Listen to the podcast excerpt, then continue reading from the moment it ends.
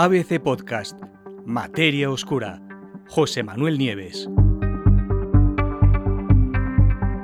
La anomalía del Atlántico Sur tiene por lo menos 11 millones de años. Nuestro planeta está sufriendo un bombardeo continuo, algo de lo que no nos damos cuenta, pero es constante. Y no me refiero solo a los meteoritos que caen, sino también a radiaciones, a veces letales, que vienen del espacio y que podrían acabar fácilmente con la vida en la Tierra.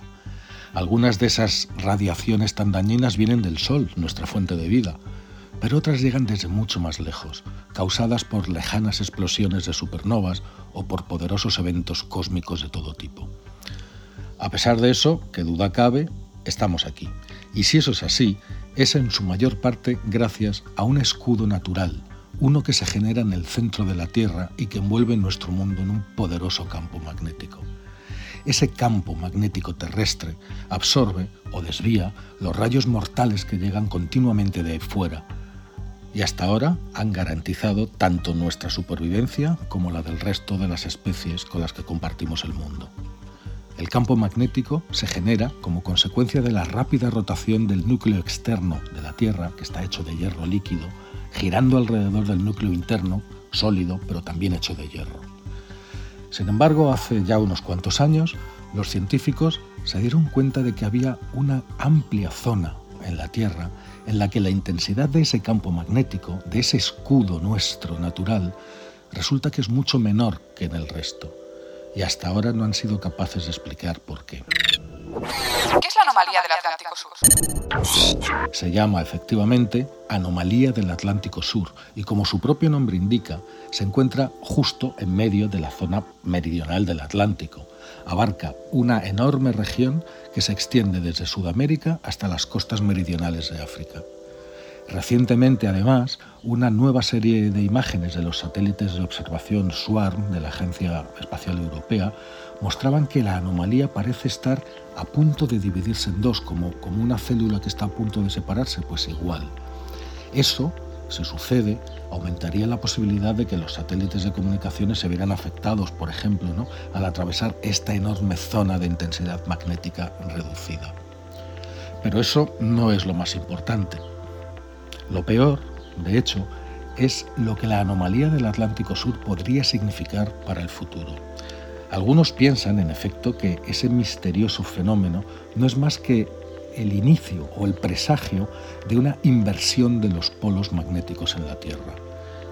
Una, situación en la que el polo norte magnético pasaría a ser el polo sur magnético y viceversa. Tener cuidado porque cuando hablo de polo norte magnético o polo sur magnético no me refiero al polo norte geográfico ni al polo sur geográfico, no coinciden.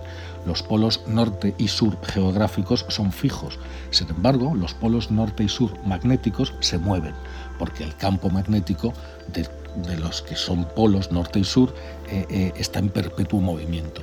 De hecho, el, el polo norte magnético se está moviendo a una velocidad ya creciente y que ya va por unos 60 kilómetros al año hacia el sur, hacia Siberia.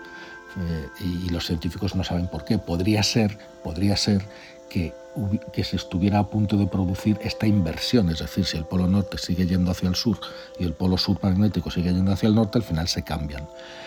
Eh, durante el tiempo en que dura mm, esta migración, eh, que no es la primera vez que sucede, ¿eh? en la Tierra eso ha pasado muchas veces, pero durante el tiempo que dura esta migración de los polos, el campo magnético de la Tierra en general se, debilitaría, dejándonos mucho más expuestos a esa dañina radiación espacial y sobre todo a toda nuestra tecnología.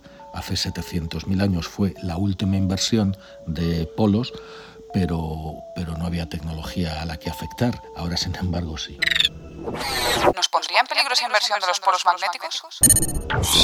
Como os digo, no se trata de una novedad para el mundo, que ha sufrido ya este tipo de cambios en numerosas ocasiones. La última, como os acabo de decir, hace 700.000 años. Pero, sin embargo, los científicos no terminan de ponerse de acuerdo al respecto. ¿Estamos o no estamos al principio de una inversión de polaridad en el campo magnético? Y si lo estamos, ¿la anomalía del Atlántico Sur es un aviso de que ese proceso se ha puesto en marcha? ¿Qué dice el nuevo estudio al respecto? La verdad es que no existe una respuesta clara para estas preguntas, pero un nuevo estudio llevado a cabo por investigadores de la Universidad de Liverpool sugiere que no, que la anomalía del Atlántico Sur no tiene que ver con un inminente cambio de polaridad. Los científicos, en efecto, piensan que existe una posibilidad alternativa, otra, otra, otra posibilidad, que curiosamente además resulta todavía más misteriosa que, que la primera posibilidad. Sería esta. La anomalía del Atlántico Sur no es una simple irregularidad relativamente reciente, sino que se trata de un fenómeno magnético diferente a todo lo conocido y además recurrente, y que lleva afectando a la Tierra por lo menos desde hace 11 millones de años. En el estudio, los investigadores, en efecto, lo que hacen es eh, lo que podemos considerar el primer análisis a largo plazo del campo magnético justo en esta región del Atlántico Sur, que data de millones de años y que revela que la anomalía no es única, ya que existían otras similares hace entre 8 y 11 millones de años. ¿Cómo pudieron averiguar? Para llegar a estas conclusiones, los científicos investigaron cientos de rocas volcánicas procedentes de, la isla de Santa Elena, que está justo en el Atlántico Sur, más o menos a medio camino entre las costas de Brasil y de Namibia, entre Sudamérica y África, en medio de la anomalía. Estas rocas proceden de flujos de lava que surgieron de una serie de erupciones que ocurrieron entre hace 8 y 11 millones de años precisamente, y resulta que conservan el registro magnético inscrito en el momento de su creación, un registro magnético que todavía se puede consultar en la, en la actualidad. Y si os preguntáis cómo una roca antigua puede conservar su registro magnético, pues cuando las rocas volcánicas se enfrían, eh, los pequeños granitos de óxido de hierro que contienen se magnetizan y por lo tanto guardan tanto la dirección como la fuerza del campo magnético de ese momento y en ese lugar. De esa manera podemos saber cómo eran los campos magnéticos en el pasado. Pues bien, los investigadores recolectaron algunas de esas rocas, las llevaron de nuevo a sus laboratorios y ahí hicieron los experimentos necesarios para descubrir cómo era el campo magnético en el momento de aquellas erupciones. Se llevaron una sorpresa. ¿Por qué? Porque los análisis revelaron que esas inestabilidades y anomalías que hoy estamos midiendo hace millones de años eran muy pero que muy parecidas. Según lo que dicen los investigadores, la evidencia, las pruebas, sugieren que el Atlántico Sur es históricamente un lugar de comportamiento geomagnético inusual y que el fenómeno parece que no tiene nada que ver con las posibles inversiones del campo magnético terrestre. Según ellos, lo que vemos hoy no es, por lo tanto, la señal de una inversión de polaridad inminente causa entonces la anomalía? La verdad es que seguimos sin saberlo. El estudio no consigue explicar qué está causando esta aparente eterna, aparentemente eterna, que millones de años, anomalía, esta región más débil del campo magnético. Algunos estudios anteriores ya decían que el origen podía estar en una gran región de roca muy densa justo en el límite, en la división entre el núcleo y el manto terrestre, y localizada justo debajo de África, pero en el corazón del planeta, en, el núcleo, cerca del núcleo del planeta. Pero no hay evidencias lo suficientemente sólidas como para estar seguros de que esto es así.